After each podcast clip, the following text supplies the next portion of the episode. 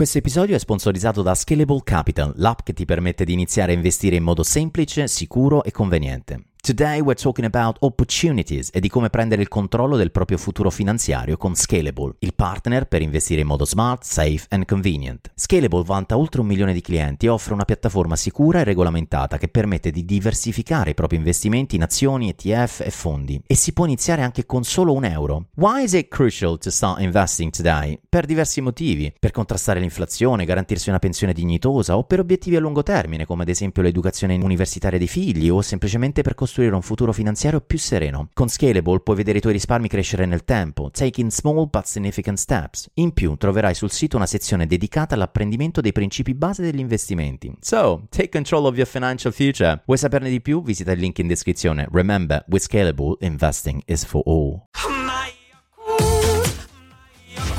Se a volte ti senti così, ti serve la formula dell'equilibrio. Yakult Balance, venti miliardi di probiotici L C S più la vitamina D per ossa e muscoli. Hi everyone and welcome to the sixty-first episode of Praticamente Inglese. How's it going, guys? Welcome back. Another week together. What a week. We will have uh, Sanremo Festival, which is very popular in Italy, as we all know. We elected uh, a few hours ago, I would say we re-elected our president of Italy. Uh, today, I will have a guest in the podcast. She is uh, an interpreter and also a professional translator. Her name is Sabrina Sbaccanti, and she will be with me in a few minutes. Before doing that, let me switch in Italian. I have a couple of things to tell you, and then we'll get back Uh, to, to the interview. Prima di tutto, ragazzi, bentornati al sessantunesimo episodio di Praticamente Inglese. Oggi, come vi dicevo, intervisterò a brevissimo eh, Sabrina Sbaccanti. Lei è un interprete e anche una traduttrice, quindi cercherò di carpire quanti più consigli possibili, sia come sempre, come ormai fa parte del format, di come i tre consigli su come migliorare l'inglese in maniera pratica, cioè cosa mettere in atto. Quest'anno abbiamo detto che è l'anno dell'inglese, quindi dai, ce la dobbiamo fare. E poi ovviamente qualche curiosità circa il ruolo dell'interprete, eh, del traduttore, qualche parolina di quelle che eh, si traducono male, oppure cercherò di anche di, di, di chiederle un pochino del lavoro dell'interprete e del, eh, della traduttrice, insomma, che sicuramente è molto complesso.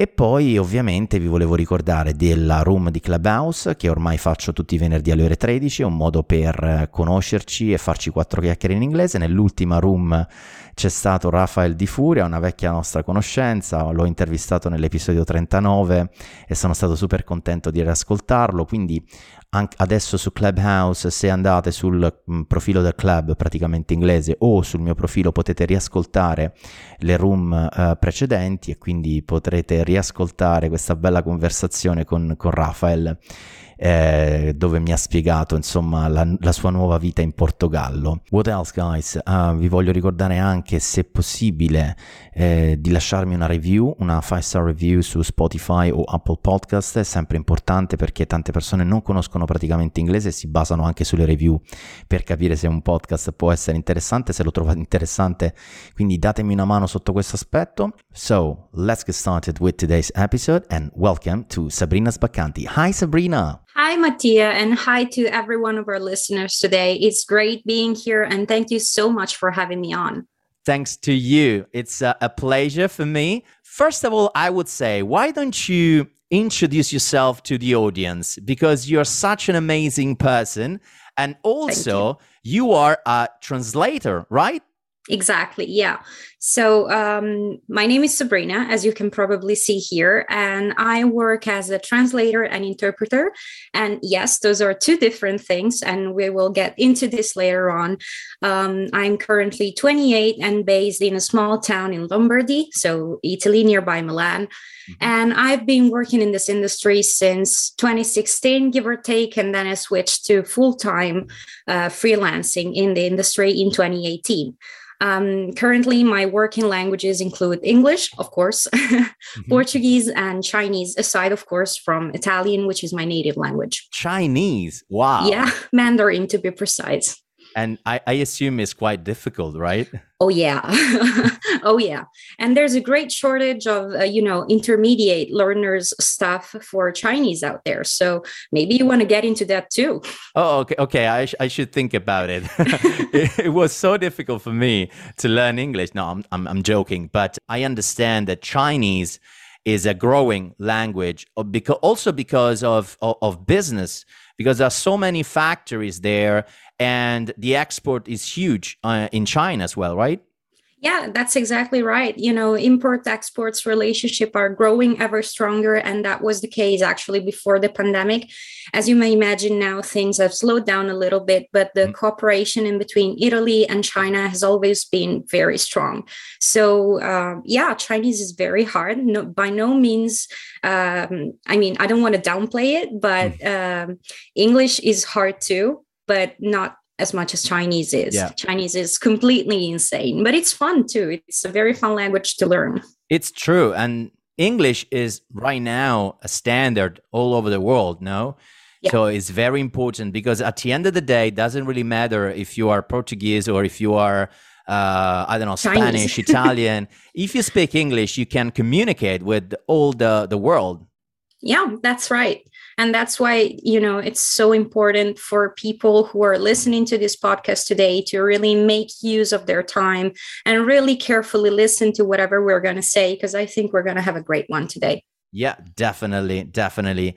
I am very curious to know a little bit more about, you know, your your job. First thing first, what's the difference between translating and interpreting? All right. So the key difference here would be that translators work with texts, so with the written word, whereas interpreters work with speeches or the spoken word.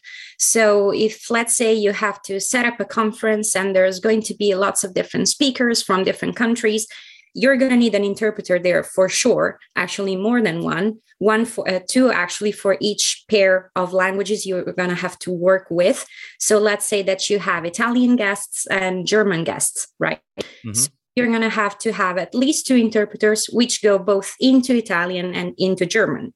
And so is the case for every other language. Whereas, for example, if your company has to uh, export something to another country, they may have some commercial documents translated, and that's where translators step in. But that's the key difference. So there's dedicated training for both. Of course, you learn how to translate, because, you know, it's not as easy as it looks, and everybody's an expert until they do it. Uh, yeah, and then true. For interpreting, you know, there are different modes.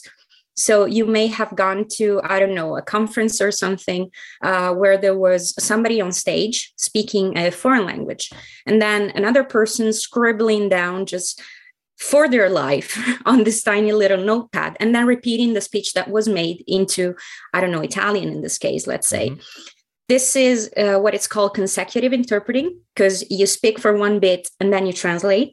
Whereas the most common form of interpreting right now, because uh, it's the most time-saving one, I would say, is simultaneous interpreting.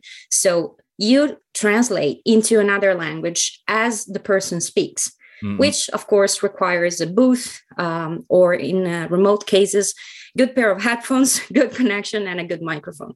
Let's switch in Italian just for a, a second. Yeah. Mi, mi interessa tantissimo capire anche che tipo di predisposizione tu debba avere, no? Per nel momento in cui tu ascolti immediatamente parlare in italiano o in inglese. Sì, guarda, quella è una delle cose più complicate forse che si possono fare come, come modalità di interpretazione, e all'inizio, per esempio, quando si comincia a fare pratica, perché chiaramente non vuol dire, cioè sapere due lingue non vuol dire essere in grado di fare l'interpretazione simultanea, no? Certo. Quindi all'inizio si inizia magari ascoltando un testo in italiano per chi è madrelingua italiano e ripetendolo ad alta voce. E già lì ti assicuro, le prime volte ne esci col cervello in pappa, cioè completamente fritto. Poi piano piano inizi a fare la stessa cosa, però o dalla lingua straniera verso la tua lingua madre o viceversa. E diciamo la cosa importante è che tu intanto procedi gradualmente, perché chiaramente non è che puoi cominciare la prima volta e farti trenta minuti sparati così di fila.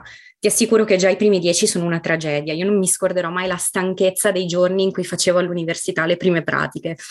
E Poi soprattutto mentre tu interpreti simultaneamente devi ascoltare quello che viene detto in una lingua, devi cominciare a pensare a come lo traduci, devi tradurlo, quindi parlare sopra quell'altra persona che parla sotto, chiaramente, perché tutte queste cose appunto succedono simultaneamente, e poi devi ascoltarti, cioè tu devi fare attenzione a dove vanno a finire le tue frasi. Chiaro. E per esempio, eh, facciamo l'esempio dall'inglese all'italiano, l'inglese è molto conciso, è molto più rapido, molto più economico, se vogliamo, rispetto all'italiano, anche proprio foneticamente, cioè le parole italiane molte sono parole molto lunghe, quindi se quello sotto ha detto tre frasi e tu sei ancora a metà della prima, devi comunque fare attenzione a dove stai andando con la tua frase iniziale e poi a seguire tutto il resto. E continuare a seguire quello che dice.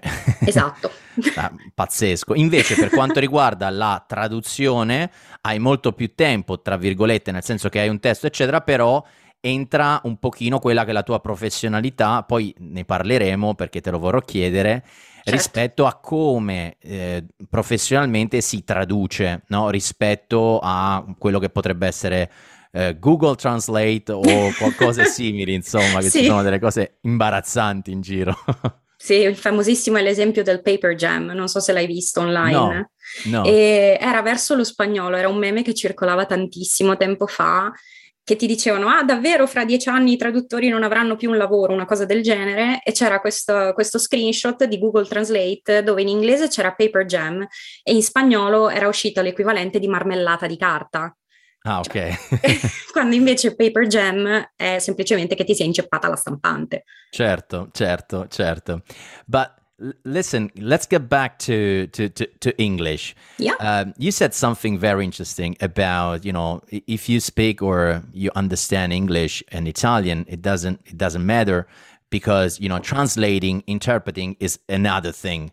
Right. Yeah. So can so my question is, can anyone who speaks two or more languages um, can work as a translator or an interpreter? No, I assume, right? Well, ideally, they could start training if they're not trained already to work uh, as a translator or interpreter.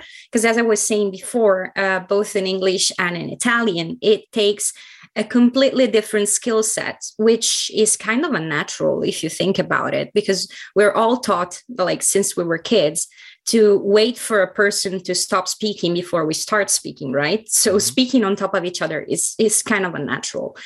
And on top of that, you're speaking in another language. So you really have to, um, in some way, reroute your brain and the way it works. And this is not uh, inherent to being able to speak one or more languages. Because one of the other aspects, which is really underrated, is that um, if you speak two or more languages, you're not necessarily an expert in a certain field. Let's say one of my key specializations is insurance and finance, right? Mm-hmm, yeah. Took me years to get to where I am, took me plenty of studying. I've lost count of the hours. Yeah. And you know, this is, I, I could speak English with like fine, just fine, even before I started specializing in this. But if you ask me to translate, uh, I don't know, some weird regulation framework for the insurance regulator in Italy, just like that off the top of my head, I would have had no idea, right? Mm, true, true. So you need to specialize and to actually be knowledgeable about a certain area. Technical words. Very technical words and, uh, you know, things that usually are translated in a way, but the sense is another kind of, right? Yeah, exactly. You have to be able to differentiate that too. Because, for instance, in legal, which I do not do because, you know, it's a whole can of worms and I, I, ha- I do not have the knowledge to deal with that. But let's say in legal, even translating the the mode of a verb can make a ton of a difference. And that's actually legally binding. So if in Italian you say something like, può essere anche, you have to be really careful how you translate that into another language, because mm. that has ramifications. So you have to be really aware, not only of your language and the foreign language that matter, but also of the concrete field we're talking about right now. Okay. Yeah, true. Definitely. And what does it take to become an interpreter or a translator in terms of, I would say, education, courses, things like that? So um, you need to do specialized training, uh, which it goes beyond what we would normally call second, secondary education here in Italy. So you do your bachelor's or laurea triennale, which is usually preparatory, uh, but you don't really get into the nitty-gritty of it. Uh, that you do during what we call laurea magistrale or master's degree. Um, so those are two years of practical training, and you're supposed to be fully proficient, both, of course, in your native language and the foreign languages you want to work with in the future. So full proficiency, meaning at least, at the very least, a C one, better yet, C two level. Um, it's the basics. Like, if you don't have that, don't even get started, because it's going to get harder and harder. Perché? Giustamente facciamo un piccolo recap. Quando tu dici C uno, C due, perché ci sono dei livelli che sono internazionalmente riconosciuti da, ad alcuni standard, dove eh, sei, se non sbaglio, i due A, i due B e i due C, no? Esatto. Quindi A è il livello minore, più basso, e invece quando sei al pari di un madrelingua sei C due, no? Giusto? Esattamente, sì. E, e, e invece se parli molto bene sei un C uno, e gli intermediate, quelli che parlicchiano un pochino, sono tra il B uno e il B due, no? Giusto? Questo è esatto, un po' sì. Chiarissimo. B due ti direi anche un upper intermediate. Upper intermediate. Ah, sì. Lo so perché ho intervistato nell'arco del, degli episodi altre, altre persone che mi hanno dato queste informazioni, e anche... lo vorrei ripetere, e non so se sei d'accordo, che prendere un certificato per dimostrare che il tuo livello di inglese dipende che tipo di certificato, il certificato dipende da che, che uso ne devi fare, insomma, perché dici, ah, io prendo questo certificato, eh, ma che uso ne devi fare? Perché in America c'è uno standard, in Inghilterra ce n'è un altro, se devi fare, se ti serve per l'education, per la scuola, ti, te ne serve uno, e, e così via, no? Giusto? Sì, esatto. Poi eh, dipende anche molto, questa mh, è, è un po' un mio punto di vista molto personale, quindi sentiti poi libero di, di, okay. di contraddirmi o meno. Okay. Però eh, in passato l'esperienza che ho avuto per, nel preparare delle persone tramite corsi privati, eccetera, a questo tipo di certificazione, ecco, mi sembrava spesso di preparare più all'esame di turno, quindi il TOEFL o quello che fosse, insomma, piuttosto che ai contenuti. Cioè, Chiaro. Siccome ognuno ha poi i propri standard per il test e per rilasciare questo certificato, eh, non devi solo essere in grado di sostenerlo contenutisticamente, ma devi anche essere preparato a, ah, ok, queste domande qua mi fanno in questa maniera qui, quindi piuttosto invece che farmi quell'altro me l'avrebbe fatto in quella maniera. Cioè, è, è un po' un ginepraio, devo dire. Sì, sì. Ma, ma questo è un po' ovunque, no? Spesso e volentieri quando si fanno questi esami, e più il fatto di andarti a pescare su cose che poi magari nella lingua non, non esistono, ne, ne, non sentirai mai determinati idiomi, cioè, o, o no? Guarda, ti faccio ridere. Io al liceo cannavo malissimo tutti i test di comprensione, okay. Ma non perché non capissi.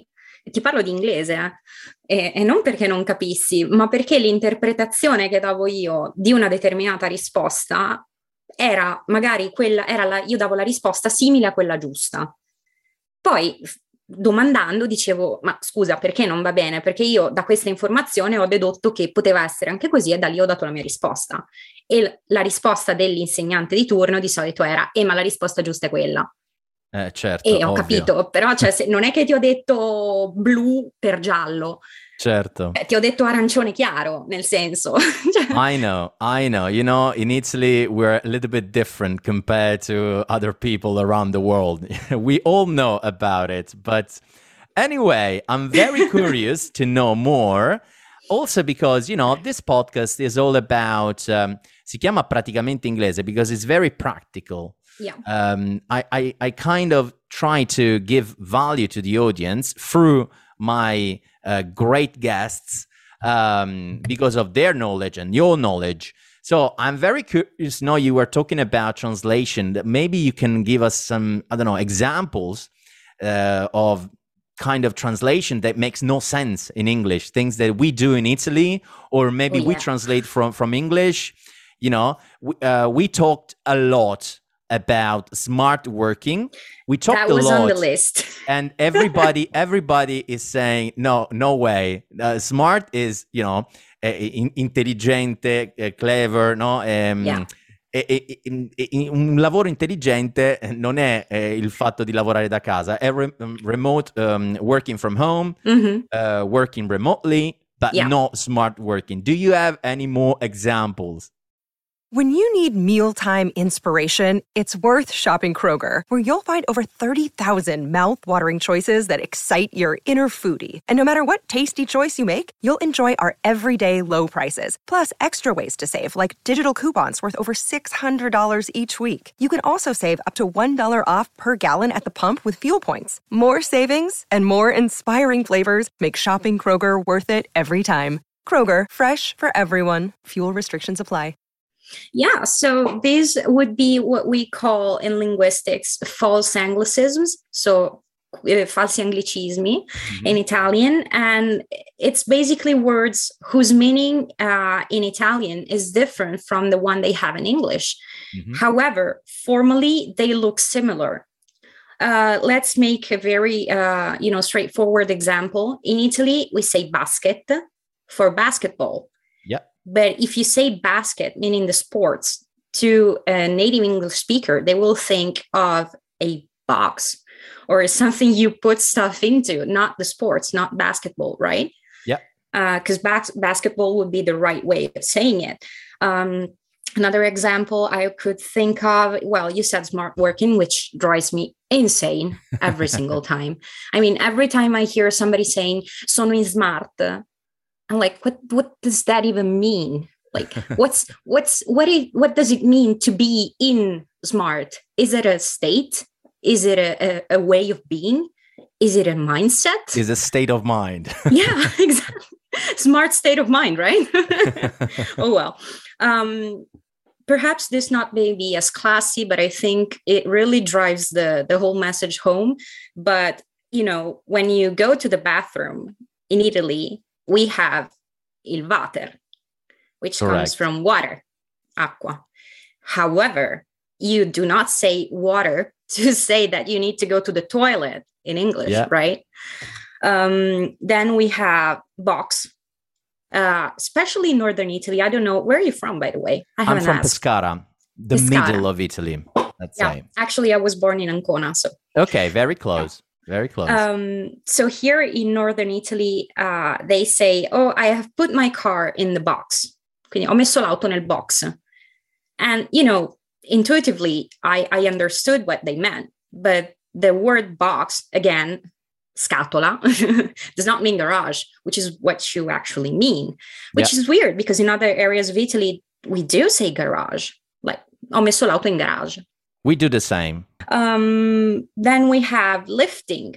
So if you want to have some work done on your face, because, you know, you're aging or you want to take some wrinkles out or just, you know, give it a straight out, you do not have a lifting in English. You have a facelift, because if you say lifting, people will ask, oh, was that heavy? Yeah. Was your face heavy? What's the point? Lifting like... come sollevare, no? Lo esatto, intendo. Esatto. Sì, lifting, non è il lifting uh, che faccio al viso, insomma. Esatto. That okay. would be a facelift. Um, then another uh, curious one was camping. So you may find yourself going around Italy, and especially outside of the main cities, you know, tourist cities, you may find you may find camping, and sure. that's that would be a campsite or a camping area at the most. But camping per se in English just designates the, the overall experience and activity of going camping.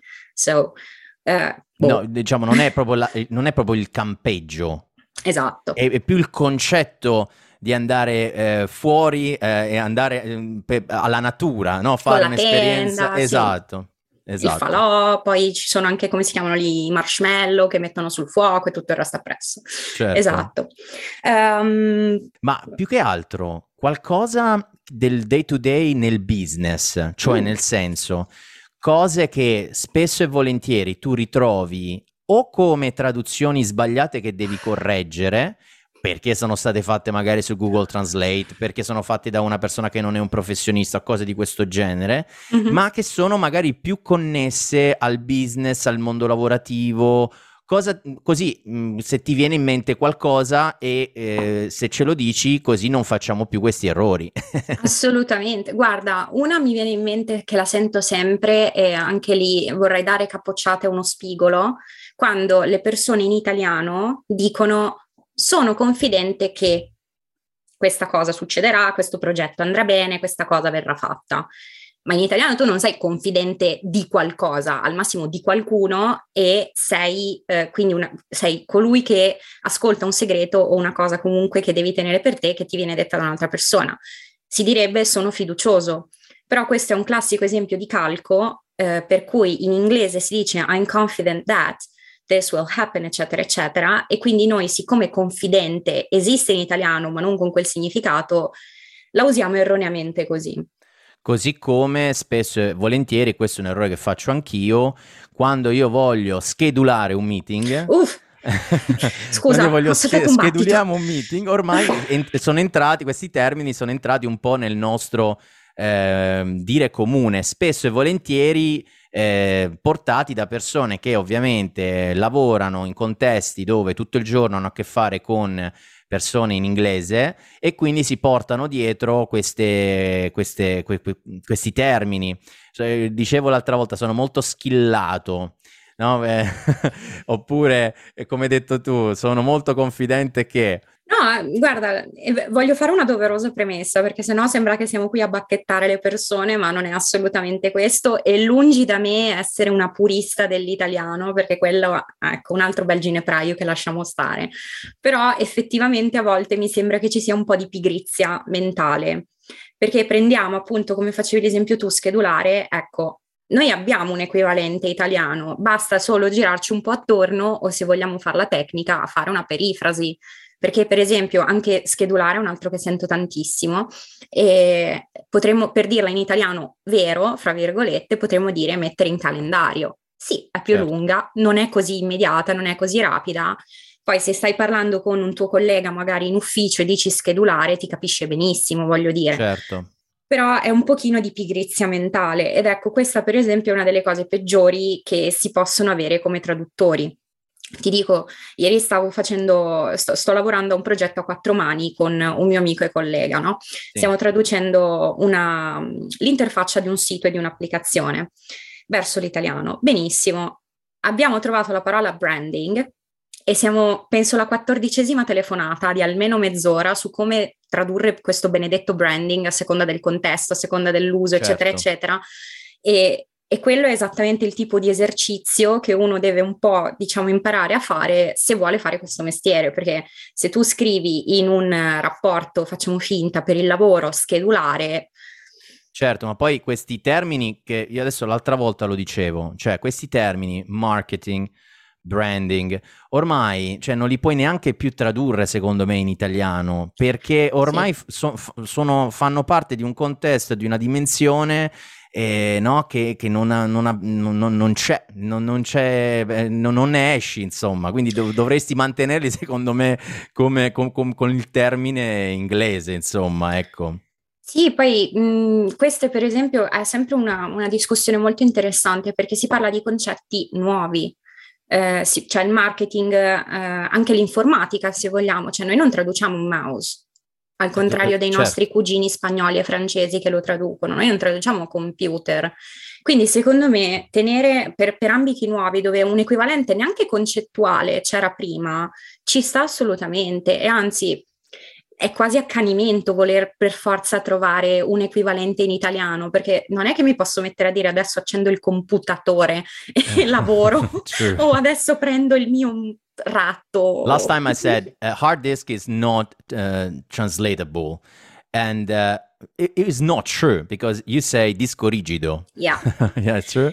Uh, but it's computer is very difficult. Computer to translate computer uh, or marketing. Marketing is yeah. very difficult to translate. But anyway, Sabrina, what I usually say to all my guests, and uh, what I think is very useful for uh, the listeners, for uh, for the audience. Is um, if you can give us three tips on how to improve English um, in terms of speaking English, understanding English, things like that. Things that you think are very useful and uh, you can practically uh, do tomorrow, let's say.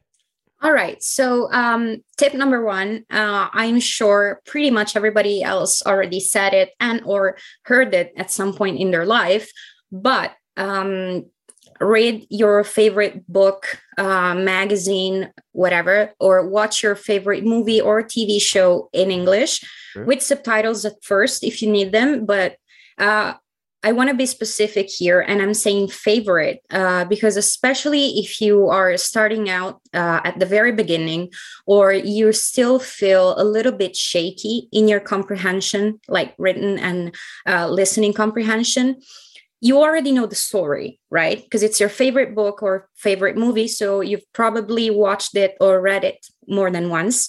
You know the story, you know the characters, and you don't have to focus on understanding what's going on. True. Rather, you, you can focus on what's being said and how. True. So find something you have, this is a bit cheesy, I know, uh, an emotional connection with mm-hmm. somehow, um, and watch it or read it in English. Just pretty much anything you can do in English, just do it, uh, because it's going to improve your fluency and understanding in no time. You have to be consistent, though. It's not like you can do one hour a week and then complain because you've got no results. You got to set some time aside and just put in the work. Yeah, you, you should create a sort of routine.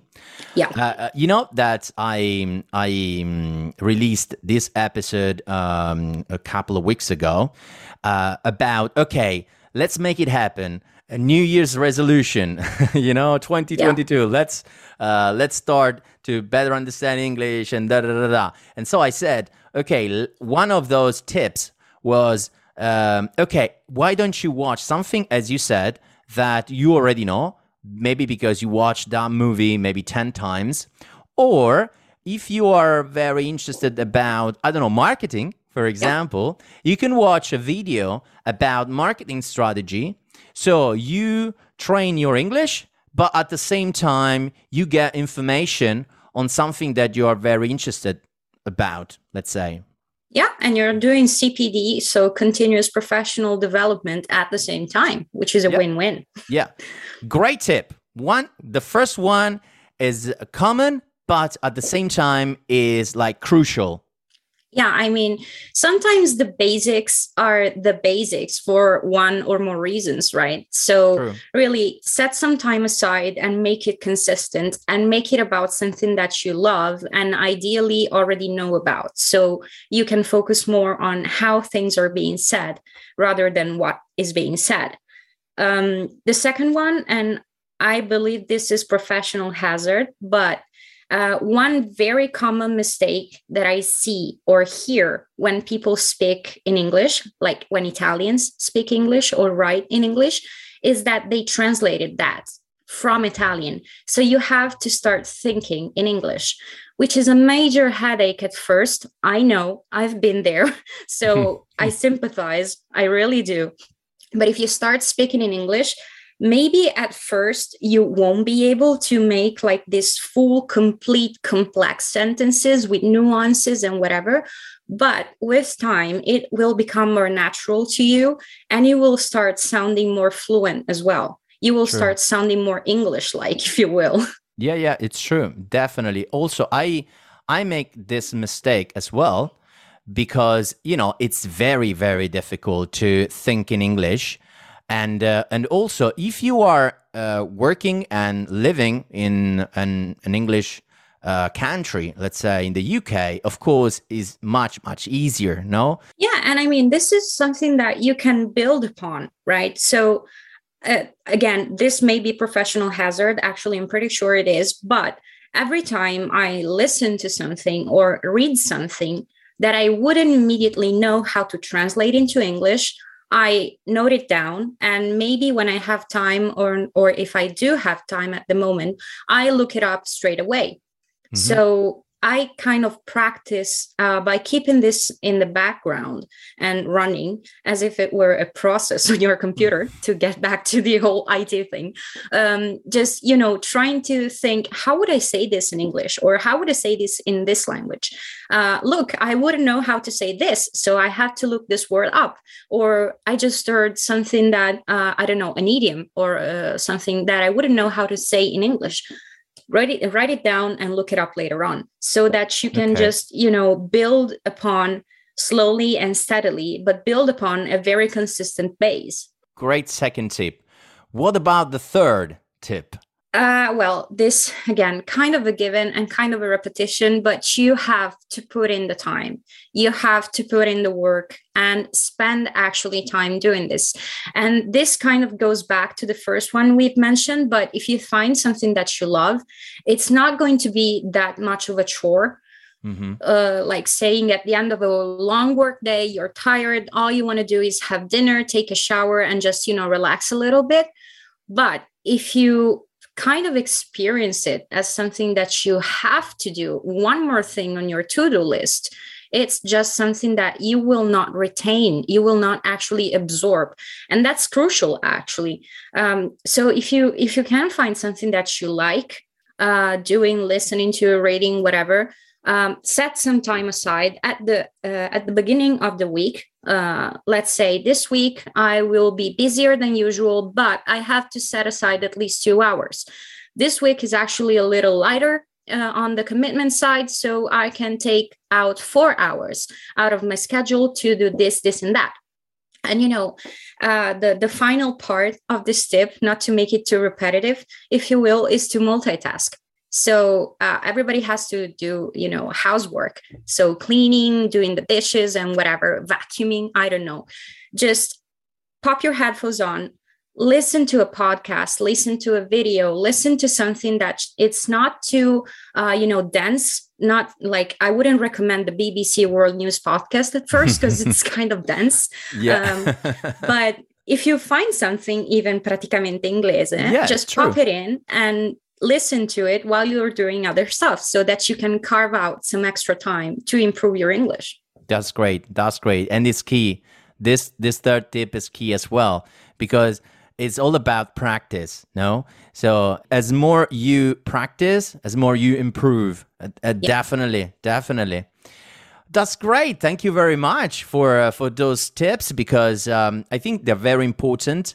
And um, I don't know if you have, for example, Uh, uh, an advice, a suggestion regarding, I don't know, a particular uh, book or a, a T V series or um, a, a YouTube, uh, I don't know, something that you you you say you can say, I would start with this.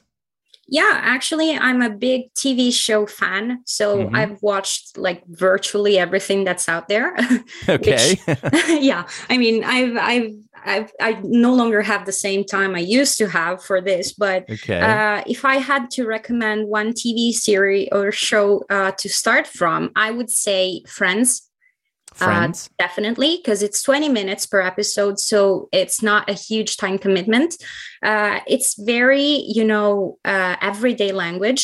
It's not technical. It's not like, let's say, Breaking Bad, where they talk about chemistry and stuff, right? Yeah, yeah, yeah. It's completely different. Um, plus, it's very light. You know, it's very, it's a group of friends Uh, hanging around together. So it's just uh, something fun to watch. It hasn't aged well, I know, but it's a great place to start. Um, on that same tone, so Friends-like, but if you don't like Friends or have watched it already and didn't particularly like it or something, uh, you have How I Met Your Mother. Uh, there's, uh, what was the other one called? Um, The Unbreakable Kimmy Schmidt. That may be for a little more like upper intermediate to advanced mm-hmm. learners, um, because because there's a lot of different accents and slang in there too. But it's a great place to start. Like if for you're example, uh, Game of Thrones is like impossible to understand. Well, that's uh, I mean, I recommend putting subtitles on for that one at first. True, true. Um, for more advanced learners, um, I was uh, just yesterday night, I finished watching the first half of the latest season of Ozark. Um, on Netflix. Yeah. And actually at some point I needed subtitles too, because they speak with a very thick, like super heavy Missouri accent, right? Which is not your regular, you know, uh, C N N standard American accent. So actually what this uh, was supposed to go in the tips, but I forgot. Sorry about that. Uh, listen to people from several countries or several areas of the same country. Yeah. With so, different accents. So yeah. Um, you can you can kind of understand the differences between, I don't know, American or uh, British accent, um, yeah. Australian accent or South African accent. So, so many uh, different kind of accents. And um, also w- um, you were you were talking about, you know, T V series and, and things like that, no? And also movies. Yeah. I think when I watched Al Pacino, for the first mm-hmm. time in English, yeah. in English. I mean, we have great actors, we have great Italian actors, um, but it's completely different when it, it's another world. I mean, yeah. also I watched uh, Joker, mm-hmm. the last Joker, beautiful, uh, which is um, which is amazing. But yeah. and I watched that movie in a in a in a theater in an Italian uh, theater cinema, um, and they were playing the movie uh, in English with Italian subtitles. Just don't get stuck on the Italian subtitles. Otherwise, you're going to be working like overtime to understand everything that's going on. But yeah, that's and actually the Joker, the last one, amazing. I just amazing. watched it like with the three, I think it was three years late. yeah, I was three years late to the party, but still got there nonetheless. I just watched it like a couple of weeks ago and it was amazing. Yeah. True. And the accents there too. I mean, if you're exposed to different accents, you will then start to learn that people, let's say from New York, say this word with this uh, like particular kind of pronunciation, and then you'll be able to uh, figure it out. Uh, even if you don't know how to write that word, you'll be able to spell it out, which is very important too. So yeah. Go get exposed to several different accents. It's good for you. Great, great. Now, the last thing I want to ask you is, I mean, where can we find you? Because I always ask to my guests, no, if you want to be found, of course. Yeah. uh, uh, if you have, I don't know, a LinkedIn profile, a website, or you are on Instagram, you know, there are so many different channels n- nowadays. Where where can we find Sabrina out there? so uh, first of all, yes, please do go ahead and find me if you need me. Uh, you can find me on Instagram, uh, SabrinasBaccanti underscore interpreter. You can find me on LinkedIn, SabrinasBaccanti, and on my website, which, surprise, Sabrinas Baccanti dot com. That's oh, wow. It. so, Sabrina's Baccanti, and uh, you know, it, it can go wrong. you know, yeah, I mean, the name of the Google brand, it, right? You can Google it, at, uh, and, uh, and, and we will find you. That's yeah. fantastic. That's fantastic. And thank you very much for your time. Thank you so much for having me on. I would like to to say to all my audience, of course, you know, continue following uh, Praticamente Inglese on the different channels. And um, I wish you a fantastic week ahead, as usual. And I'll see you in the next episode. Thank you very much again, Sabrina, and have a great day. Thank you so much, Mattia. And thanks, everybody, for listening. Bye. Bye.